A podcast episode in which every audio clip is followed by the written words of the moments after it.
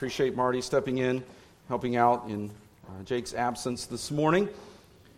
John chapter 15, and we will continue in our look at Jesus as the true vine. Jesus is the true vine. I am the true vine, Jesus stated in verse number 1 of John 15, and my Father is the husbandman.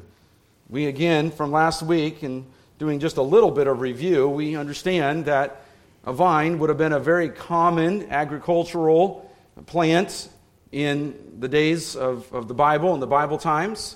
Vines would have been very common, particularly with the grapes that were used in the making of beverages and various uses there in Bible times in the first century. The vine represents the joy of the Lord and the life of Christ, life that comes in Christ, that comes through knowing Christ and being in Christ, of abiding in Christ, truly abiding in Him. That vine represents that life and the satisfaction, the joy, and the gladness that comes from life found in Jesus Christ. We talked a little bit last week about how a vine had been used as an illustration in Psalm 80 in reference to Israel being a vine out of Egypt. And we know that Jesus had told the parable of the laborers in the vineyard in Matthew 20. We know that there were Old Testament references in Isaiah and Jeremiah and Ezekiel and Hosea also to the vine of Israel. But in this case, Jesus is the vine and the Father is the husbandman, the landlord, the owner of the vineyard. And the theme of this chapter, once again, is fruitfulness. And again, while some Bible scholars disagree on the exact interpretation of the branches, I believe that the branches refer to believers, but the dead branches, the ones that are taken out of the way, is a reference to unbelievers, those who are taken. And we see there in verse number 2, they don't bear fruit. Every branch in me that beareth not fruit, he taketh away. And down in verse 6, if a man abide not in me, he is cast forth as a branch and is withered, and men gather them and cast them into the fire, and they are burned. Hell is a real place. It's something that is not popular to preach about. I realize that. We've referenced this last week, Luke 16, the rich man and Lazarus. And the rich man died, and in hell he lifted up his eyes, being in torment. Revelation 20 makes reference to the lake of fire. Whoever was not found, whose name was not found written in the Lamb's Book of Life, was cast into the lake of fire. There's everlasting punishment. It is not God's desire that any should perish, but that all should come to repentance. But man who rejects Christ, man who turns away from the Lord, rejects God's free gift of salvation through Jesus Christ, because of the holiness of God, because of the consequences of sin, for all have sinned and come short of the glory of God, because of the nature of sin and because of the nature of God, His holiness, a person who rejects Jesus Christ, who's not in Christ, who's not clothed with the righteousness of Christ, having never repented of their sins, having never put their faith and trust in Jesus Christ and His finished work on the cross and His resurrection, they are condemned already, we read in John 3. Not that Jesus Christ came into the world to condemn the world, but that the world was already condemned because of our sin. So hell is a real place. The branches that are taken out of the way, they are burned. They have rejected Christ. They are not vitally attached, receiving life from the vine, the true vine, Jesus Christ. Therefore, they are not bearing fruit. They are unsaved, and they are taken away and burned. So there is fruit that is essential. A believer, a true believer, will bear fruit. We go back again to the parable of the sower, and the only soil that produced fruit was the good soil, the good grounds, the thorny soil, the stony soil, the hard soil. None of those soils produced any fruits. We, as a matter of fact, we know in the Bible, we could go to Matthew 7, and we read there that a bad tree produces bad fruits. That's repeated again in Matthew 12 and verse 33. There's a reference to false teachers in Luke 6 and verse 43 who produce bad fruit because they are a bad tree. Romans 6 and verse 21 talks about the fruit of shame. What fruit had ye then in those things whereof ye are now ashamed? The unsaved can only produce bad fruits or no fruit at all.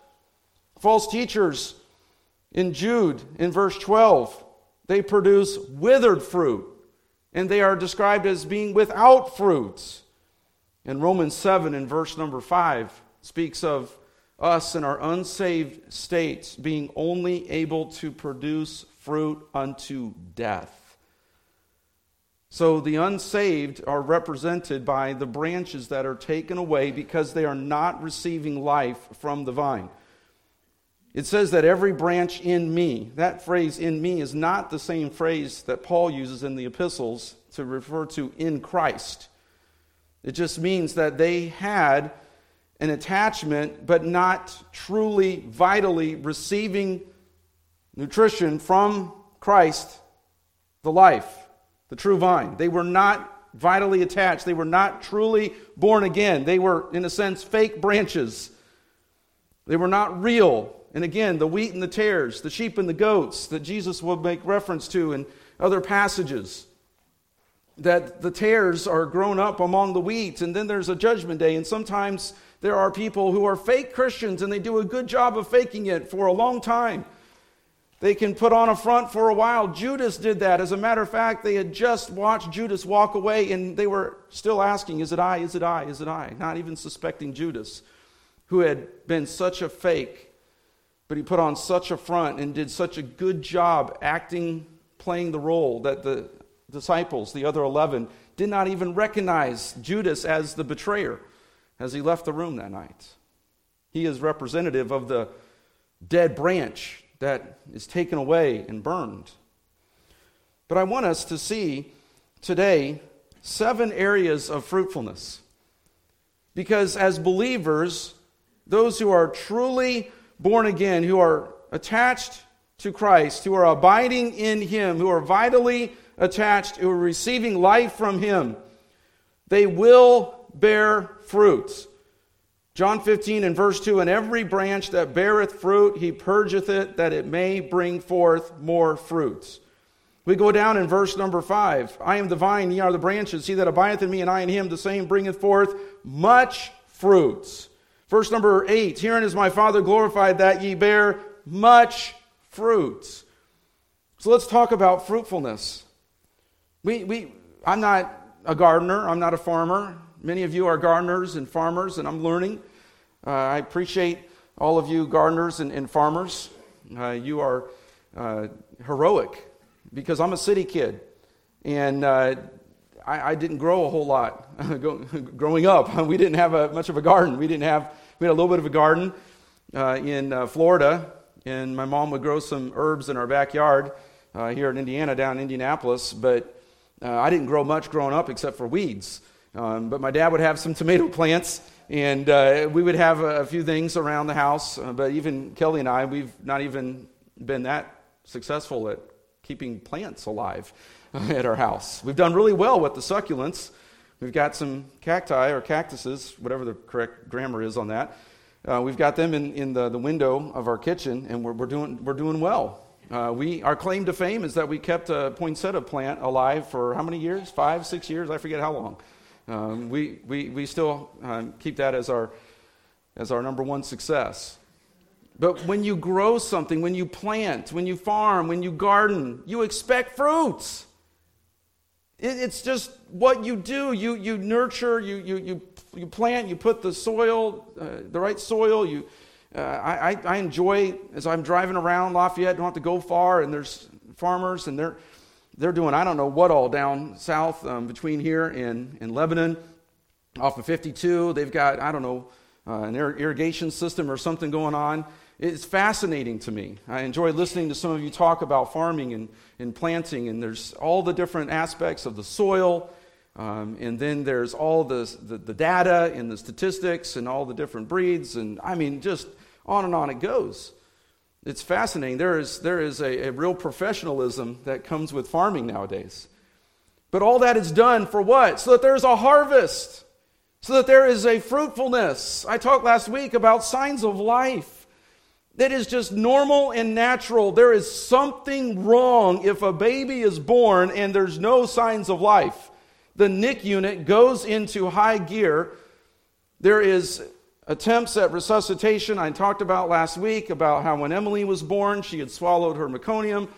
Kelly had very hard labor that day, and Emily was born, and she didn't have that immediate cry, and that NIC unit came in, and they shoved that tube down her throat, and I'm just in panic. I'm as a young, father, first-time father, and I'm like, what are you doing to my baby? But they knew what they were doing. They took that tube and shoved it down her throat, and they sucked out that meconium, because as soon as that tube came out, she was crying. That was a raspy cry. She had that raspy cry, that raspy cough for I forget how many weeks afterward. But they were extremely focused on getting her to breathe, because that was obviously essential for her life. A person who was born again will have signs of life, and every believer must bear fruit. Every believer who is truly born again will bear some measure of fruit. So what is fruit? What is spiritual fruit? First of all, we know from Galatians 5 that there's the fruit of the Spirit. Galatians chapter number 5, the fruit of the Spirit. And we could go through these, and we could look very specifically at each one. We don't have time to rehearse each one, but Galatians 5 in verse 22, but the fruit of the Spirit is love, joy, peace, long-suffering, gentleness, goodness, meekness, temperance. Against such there is no law, and they that are Christ have crucified the flesh with the affections and lusts. So the fruit of the Spirit is manifested in love, joy, peace, long-suffering, gentleness, goodness, faith, or faithfulness, meekness, and temperance. Temperance is self-control. All those are evidences of the Holy Spirit working the life of a believer. We all should be showing fruitfulness, at least in those areas. There should be growth. There should be some measure of fruit, the fruit of the Spirit, that's found in each and every one of us. And none of us are perfect at any of these character traits. But we should be growing. We should be seeing, there should be evidence of this fruit in our lives. We also could go to 2 Peter chapter number 1. 2 Peter chapter number 1. And we see another list that helps us in understanding fruitfulness for the believer. 2 Peter chapter number 1 and dropping down to verse number 5. And beside this, giving all diligence, add to your faith virtue. Virtue is the overall godliness of character, moral correctness. It's a virtue is an overarching term that speaks to moral integrity, moral correctness, righteousness in a general sense. Adding to your faith virtue, and to virtue knowledge, and to knowledge temperance, and to temperance patience, and to patience godliness, and to godliness brotherly kindness, and to brotherly kindness charity or love. For if these things be in you and abound, they make you that ye shall neither be barren nor unfruitful in the knowledge of our Lord Jesus Christ. So look at our lives. Is there the evidence of the fruit of the Spirit? Is there virtue? Is there knowledge of God, discernment? Is there temperance, self-control, Holy Spirit control? Is there patience? Patience with one another and endurance, perseverance. Is there godliness? Do we look more like Christ? Or do we look more like the world? Brotherly kindness. Do we seek to love one another and to truly be kind in the biblical definition of kindness, not in this fluffy, therapeutic, shallow view of kindness that is just everybody be nice, customer service Christianity? If we don't do any better than Chick-fil-A, then there's something wrong with our Christianity. If that's all we're supposed to do to everybody is just have customer service, that reaches the level of Chick-fil-A. Well, there are some times where it is sin that has to be confronted in gentleness and meekness, and we have to stand for what is right. We have to deal with the sin. We have to offer correction and counsel, and there's even church discipline, but brotherly kindness, a true, genuine love for one another that seeks God's best for them. If these things be in you and abound, they make you that ye shall neither be barren nor unfruitful in the knowledge of our Lord Jesus Christ. So fruitfulness, the fruit of the Spirit, the virtues of 2 Peter 1. But James 3 and verse 18 also says, now the fruit of righteousness is sown in peace by those who make peace. We're not being very fruitful in our Christian life when we are always trying to pick a fight, when we have an argumentative spirit, when we're always trying to push people's buttons, trying to get a reaction. Having dealt with school children for roughly 19 years as an assistant principal or a principal, there were those kids who were always antagonizing. They just knew how to push people's buttons. They knew how to pick a fight. They always knew how to get under somebody's skin. And I would deal with them, and they were always the most innocent people. And it's amazing. Sit in the office, I never did anything. I don't know why I'm here. I didn't do anything. Sit in my office, and I talk to them, and I start going through the 20 questions, and it was all everybody else's fault. Somebody did this. Well, why is their nose bloody? Or why are they in the office with an ice bag on their arm or their head? Oh, I don't know. I mean, just that the excuse-making and the blaming. And I found out there were these kids, dealt with them every year. They were nothing but antagonizers. They were constantly picking. Sometimes they were outright bullies. I think the word bully gets overused in education, but they were just sometimes just being unkind. Sometimes they were downright bullying.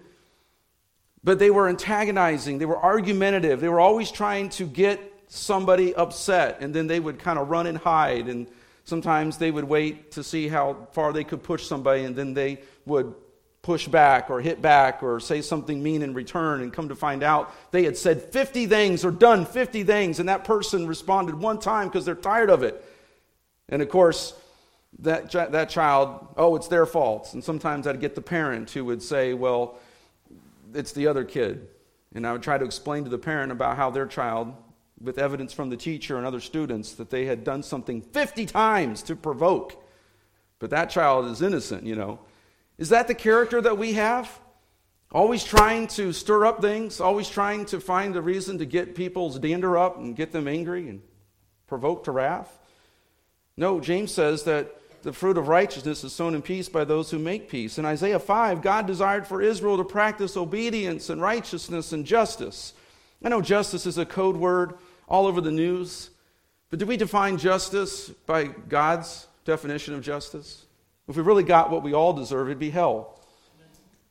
So the first measure of justice is the fact that we deserve an eternity in hell, and our injustice against God, when we repent of our sins and place our faith and trust in Jesus Christ, then that injustice is wiped away, and we're justified, and we're given the righteousness of Christ, and we're clothed in the righteousness of Christ. That's justice that we don't deserve, but because of the penalty that Christ paid, there can be mercy, there can be justice extended to us, but what we really deserve is hell, if not for the mercy of God. But that word justice has to do with treating people right, treating people in the right way according to God's standard, loving our neighbor, loving our enemy.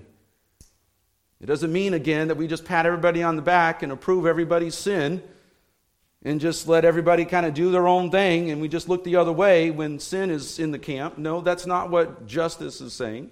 Justice has been flipped on its head today, and it's all about rights and me getting everything that I want, when I want it, how I want it, and you're going to give it to me, and it's going to be free, and you're going to pay for it.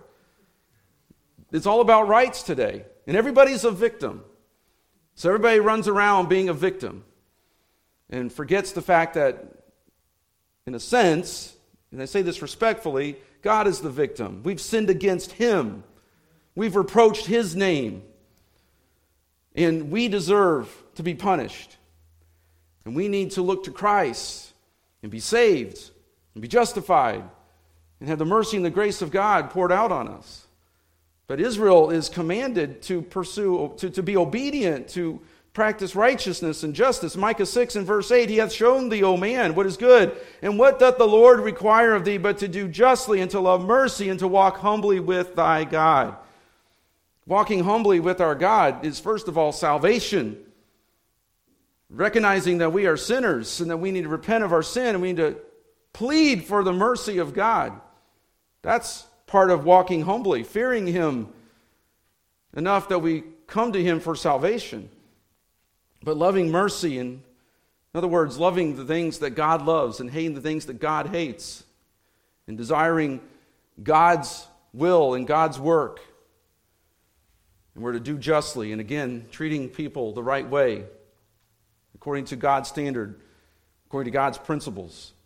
We even see in verses 9 and 10 of John 15, verses 9 and 10, as the Father hath loved me, so have I loved you. Continue in my love. If ye keep my commandments, ye shall abide in my love, even as I have kept my Father's commandments and abide in his love. So the fruit of the Spirit of love is right there in verses 9 and 10. As the Father hath loved me, so have I loved you. Continue ye in my love. We are to continue in the love of God. We're to love God, and as the love of God is shown in our hearts, then that results in a love for others. We love what God loves. We hate what God hates. We do those things that please Him. And then as we love God, as our vertical relationship is improved, as we grow in our relationship with God, we should grow in our love for others. The fruit of the Spirit, exemplified in the passage there in Galatians 5 and in 2 Peter 1, those character traits begin to manifest themselves as we love God more, as we grow in our knowledge of Him. We want to obey His commandments. We have a desire to obey His commandments. We seek God's will and we seek God's way, and we want to do what pleases Him. So our obedience manifests our love for Him. We go on in verse 11, these things have I spoken unto you, that my joy might remain in you, and that your joy might be full. How do we get joy? By boozing it up and drinking it up and immorality and nonstop entertainment? Do we get joy, true joy, by just having our feelings assuaged, our conscience salved, by just living sensual lives and always wanting to feel good all the time in every way and be distracted and be scrolling and flipping through and reeling and all the other things that give us 8 seconds of pleasure, where people can binge watch and be super saturated with entertainment? I'm not saying every form of entertainment is wrong. But that's where a lot of people today in America are trying to find their joy and their satisfaction, in nonstop entertainment. I used the term a few weeks ago, doom scrolling.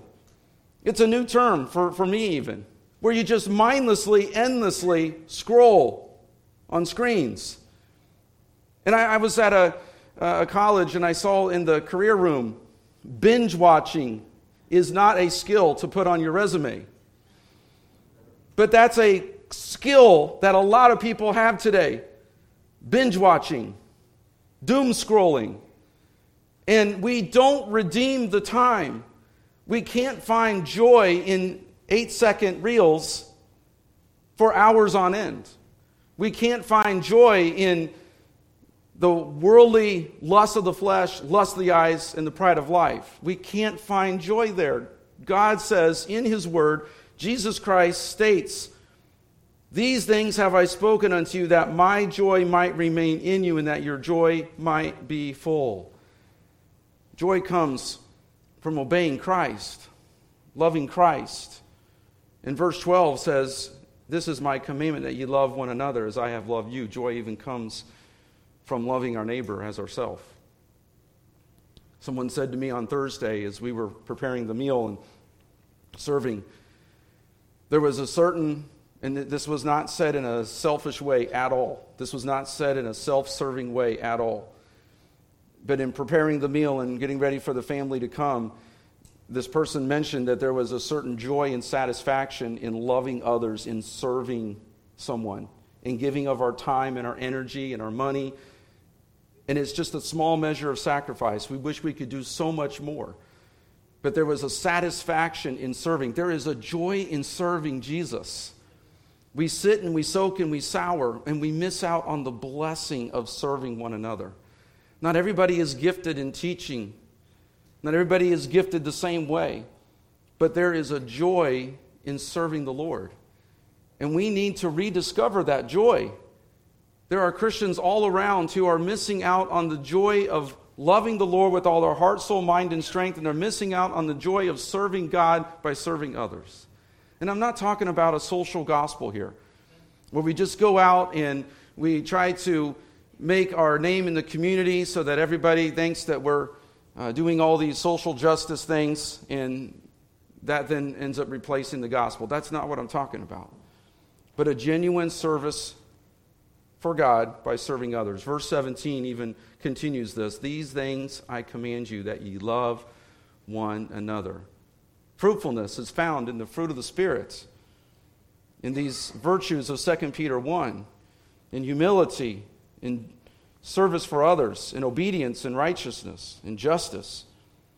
But we also see that fruitfulness is found in witnessing, in sharing the gospel with others. Romans 1 and verse 13, Romans 16 and verse number 5, Romans 16 and verse number 5, where we read, likewise greet the church that is in their house. Salute my well-beloved Epaphras, who is the first fruits of Achaia unto Christ. Romans 1 and verse number 13, where we see this fruitfulness of evangelism. Now I would not have you ignorant, brethren, that oftentimes I purposed to come unto you, but was let hitherto, that I might have some fruit among you also, even as among other Gentiles. Paul was rejoicing in the opportunity to share the gospel, and eventually God would bless his evangelism with fruit, where he would later say that there were people who were saved of the household of Caesar. So as he is chained and in a dungeon, a prison in Rome, he's desiring more fruits, the fruitfulness of souls, of soul winning, of witnessing. Colossians 1 and verse number 6 speaks to the fact that the gospel brings forth fruits. We know in, I believe it's in 2 Corinthians, I get the reference mixed up, but there are some that water, there are some that plant, Apollos watered, but God gave the increase, the fruitfulness of soul winning. We all can do better. There's always improvement in our prayer life. There's always need for improvement in our prayer life and our evangelism. But we need to be soul sensitive, Savior sensitive and soul sensitive, looking for divine opportunities to share the gospel. There is fruit in witnessing. Thirdly, there is fruit in holiness and obedience. Go down to verse 14. We've talked about this a little bit already. Ye are my friends if ye do whatsoever I command you. Henceforth I call you not servants, for the servant knoweth not what his Lord doeth, but I have called you friends, for all things that I have heard of my Father I have made known unto you. So there is in our loyalty to the Lord, in our return to the Lord, in our love for the Lord, for the great things that he has done for us in saving us, we return that love in service for him, in obedience, in holiness, that we have in our hearts and in our minds a desire to please the Lord, to obey him fully, to fulfill his will. And Jesus said that ye are my friends if you do whatsoever I command you. You know, it was not unusual for there to be slaves in Bible times.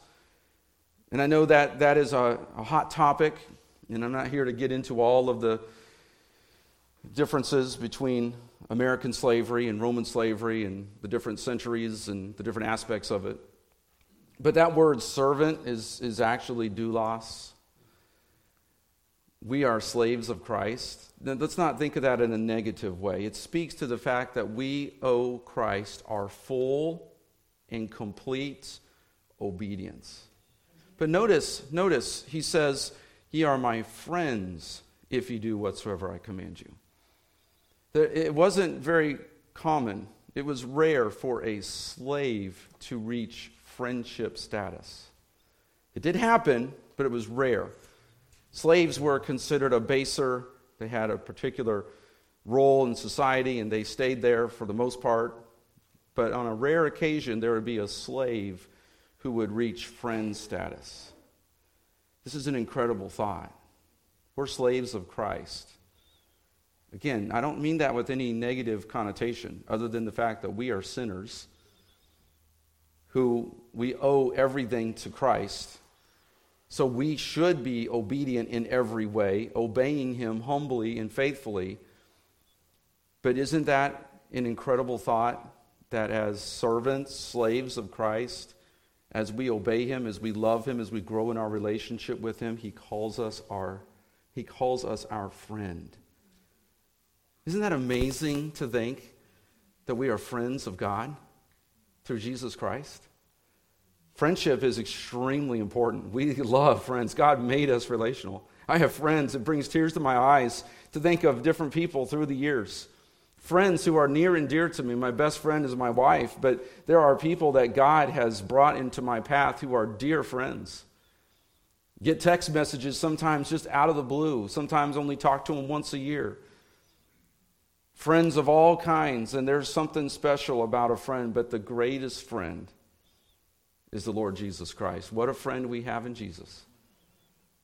The hymn writer wrote that song because, yes, they were desiring to be obedient as a slave, as a servant, but that servant-slave relationship was not a dictator, cruel taskmaster, torturous kind of relationship.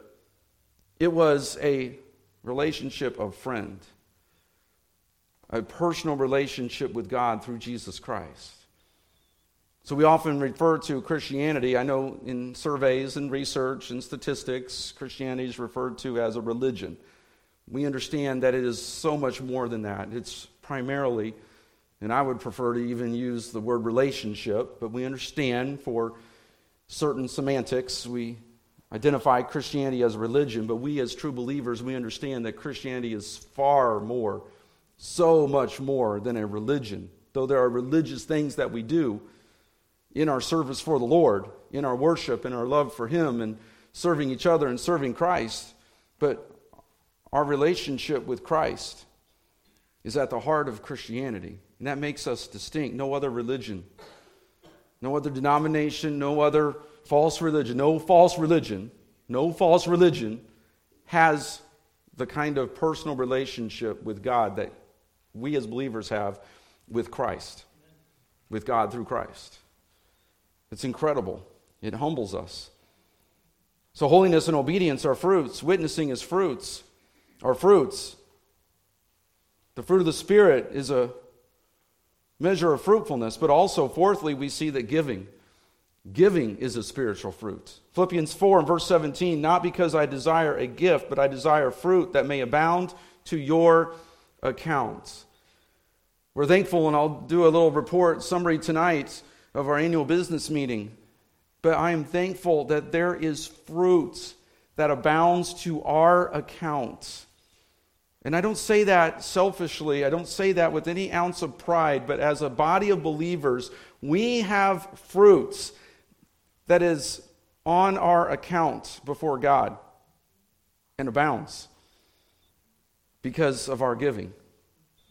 It's a blessing. It's a joy. And it is something that I never want to take for granted, because our faithfulness, our worship is also giving, is included in our worship. And it is a measure of fruitfulness when we are a giving people to the Lord's work. And then number 5, we see that fruitfulness is measured by spiritual gifts, or identified by spiritual gifts. Spiritual gifts are also fruits. Do we realize that each of us as believers are given at least one spiritual gift? I hope to, Lord willing, preach a series or teach a series on spiritual giftedness. We don't have time to get into it, but Romans 12, 1 Corinthians 12, 1 Peter 4, Ephesians 4, all speak to spiritual giftedness. We all have at least one as a Holy Spirit-filled individual, as a saved individual. Where is that gift to be exercised? In the church. It's another reason why faithfulness to God's house is so important, because that's where we exercise our spiritual gifts. We have opportunity to exercise them in so many different ways. But what I don't see in those four passages on spiritual gifts, I don't see the gift of criticism. I don't see the gift of complaining. I certainly don't see the gift of gossip. And I didn't find in those passages the gift of sarcasm. But unfortunately, many believers would very clearly claim to have those gifts. They just naturally are bent to criticize. They've been called of God to point out all the failures of the preacher and the deacons and all the various church members. Now, they're not going to pick up a finger or do one thing to make the church better or to improve their life, but boy, they can sure point out the flaws in everybody else. And the gift of sarcasm. Now, we all have probably the gift of sarcasm to some degree, but we have to watch it, don't we? Because if we're always sarcastic, we're very cynical, and we can be very bitey with our tongue if we're not careful. But there are some who I'm just naturally sarcastic. I just naturally insult people all the time. I just don't know what it is. Nothing I can do about it. Is that a gift of the Holy Spirit? Is that a measure of fruitfulness? Some people aren't happy unless they're complaining. They literally believe that their gift to the church is to come and to complain about everything that's not like what they want or this or that or the other, but they're not going to do one iota to make any improvements or to help out in any way. Most of the big complainers that I have met are the do-nothingers. They love to sit around and be the armchair quarterback and tell the coach and the offensive coordinator and the defensive coordinator and all the coaches on the sideline, tell them all how to play the game. But they're not even going to get up off their couch. But they'll tell everybody how to do it, right? We have those in the church. And then there's the gift of gossip, evil reports. Of course, I'm being facetious, tongue-in-cheek here, but there are some who they believe they have the gift of gossip. They have to have all the juicy knowledge. And the more knowledge they get about more people in the church, the more spiritual they are, the more powerful they become, because they've got the goods. They've got the knowledge, and they got it before Susie did, or before Joe did, or before whoever did. And because they got it first and got to repeat it to more people than they did, and because they then get to be the one who got the early reports, that makes them spiritual. You know how it is in the news? Exclusive reporting. First on the scene. And some of us as believers, we think that we have a gift of gossip and evil reports, and we are the first one to get the scoop. And we're not a part of the problem, we're not a part of the solution, nor are we trying to do anything to be a part of the solution, but we want to be able to spread the gossip. I forget the quote that says that evil reports spread faster than truth can put on its shoes and tie its shoes. And sadly, it can divide churches and it can divide relationships, when really we're to be edifying one another. Our spiritual giftedness is to edify one another, to build up the body of Christ for the glory of the Lord. That's fruitfulness. Number 6 is answered prayer, down in verse number 7. If ye abide in me and my words abide in you, ye shall ask what ye will, and it shall be done unto you. This is praying in the will of God. There is fruitfulness in answered prayer. We don't always get the answer that we want, but we are showing our fruitfulness when we submit to the answer that God gives us. And we're content in that. We pray for healing. We pray for a need to be met. But in doing so, we also understand the will of God. So we submit to that while we're also praying for that need to be met, for that healing. And we have a measure of contentment that shows a measure of fruitfulness that the Holy Spirit has been working in our life and that we are abiding in Christ, because the way we respond to when God answers our prayer in a way that we wouldn't like, we have submitted and we have sought the Lord's will, so we're willing to accept that and be content in that and trust the Lord with it. But answered prayer. And then number 7, praise to God is a measure of fruitfulness. Praise to God. Hebrews 13 and verse 15, by him therefore let us offer the sacrifice of praise to God continually. That is the fruit of our lips, giving thanks to his name. Fruitfulness is found in praise to the Lord. Genuine, heartfelt, sincere praise. Not just trite sayings, but real praise that honors the Lord, worshiping him in spirit and in truth. Thanksgiving, gratitude, the sacrifice of our lips, the sacrifice of our praise, the fruit of our lips, giving thanks to his name. Fruitfulness, where are we at? Is there a measure of fruit in our life? Is there the fruit of the Spirit being made manifest in our lives? Are we sensitive to souls and evangelizing, passing out tracts, looking for opportunities and divine appointments that God gives us to share the gospel? What about holiness and obedience? Are we obeying Christ's commands? Are we living an obedient and holy life?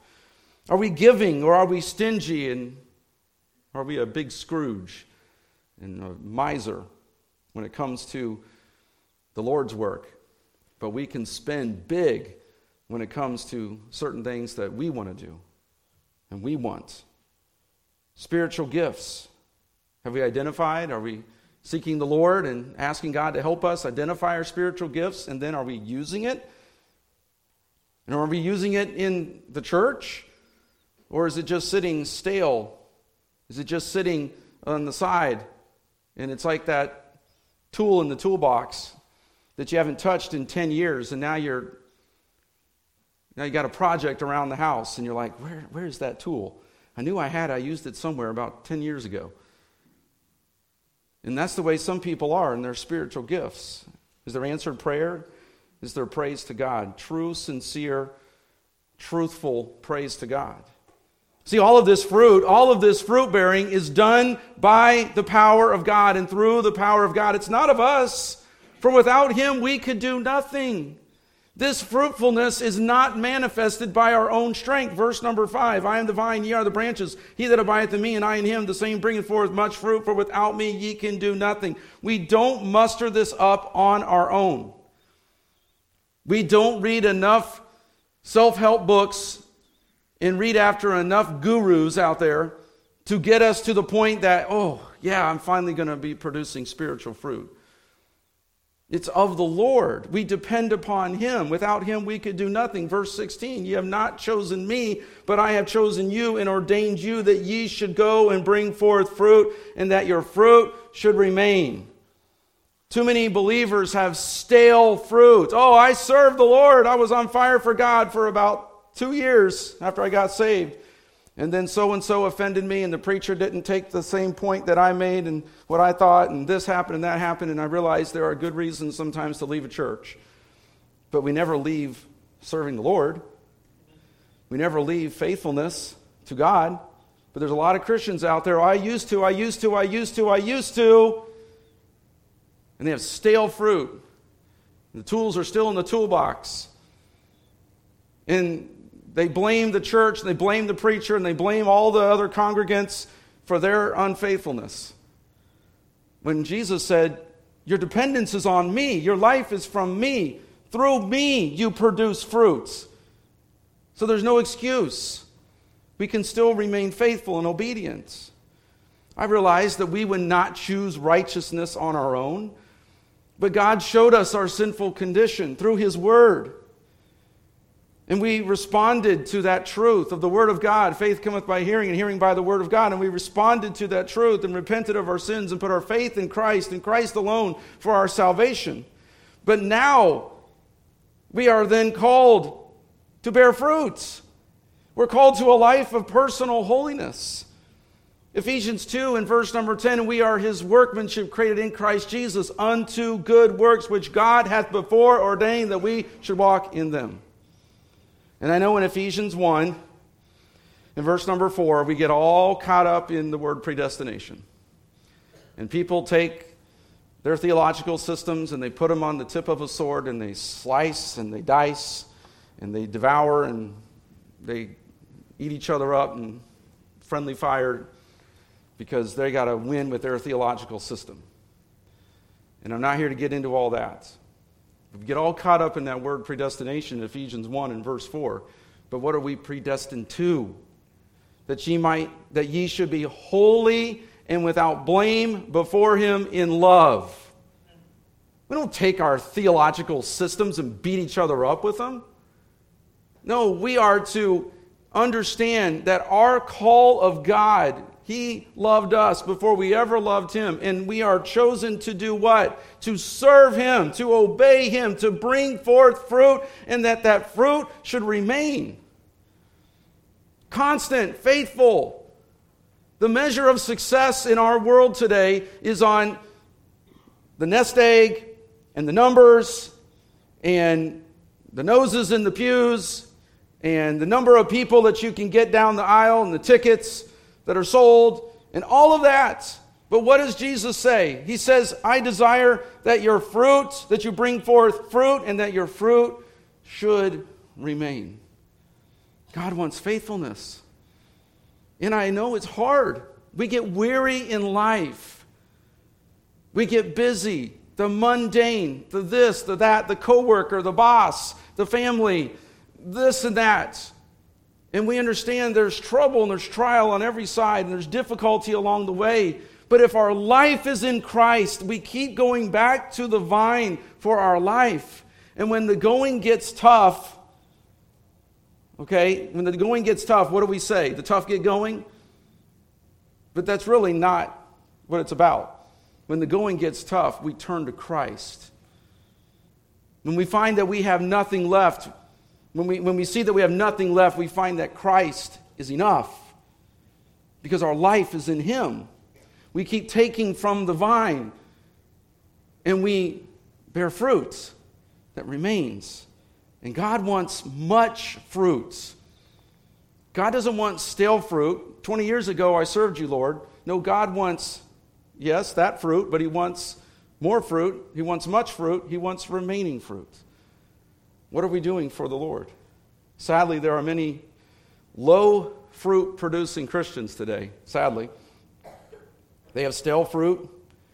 They're producing very little measurable fruit.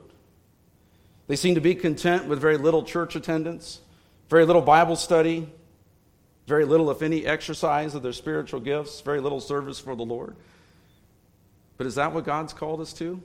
Is a complacent, calloused, careless Christianity?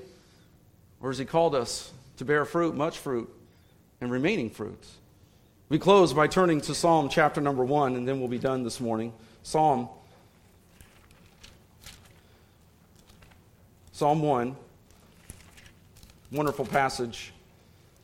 Blessed is the man that walketh not in the counsel of the ungodly, nor standeth in the way of sinners, nor sitteth in the seat of the scornful. But his delight is in the law of the Lord, and in his law doth he meditate day and night. And he shall be like a tree planted by the rivers of water, that bringeth forth his fruit in his season. His leaf also shall not wither, and whatsoever he doeth shall prosper. We must abide in Christ. We must be in his word. We must faithfully be obedient and trust God for fruitfulness as we depend upon him and as he does his work in our lives, and we give the glory to him as that fruitfulness comes forth and that fruit remains, so that we hear, as we just sung. And the reason I chose that song, may the Lord find us faithful, not only because that song was instrumental at one point in my life when I was struggling and I was having a hard time with a decision I was having to make, and Mack Lynch got up in Bible conference and he sang that song with all of his heart. And I sat there in that Bible conference and I about wept because I was under such conviction. Because I wanted to get out of God's will and do my own thing. And as Mack Lynch sang that song, may the Lord find us faithful. That's where we have to be, faithful.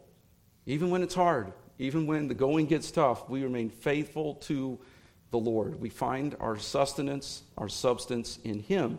He is the true vine. Let's pray. Lord, we thank you for your word. Lord, may you find us faithful.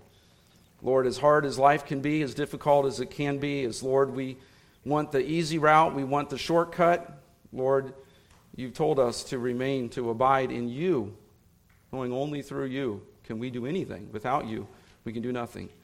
Lord, I pray that you do your work in our hearts. That, Lord, if there's someone here who does not know Christ as their Savior, may today they turn from their sin and turn to you in saving faith. Lord, I pray that you will help us to once again be restored and renewed in our obedience and our faithfulness and our love for you. In Jesus' name we pray. Amen. Marty's going to come and he's going to lead us in 144, just the first stanza of Day by Day, wonderful.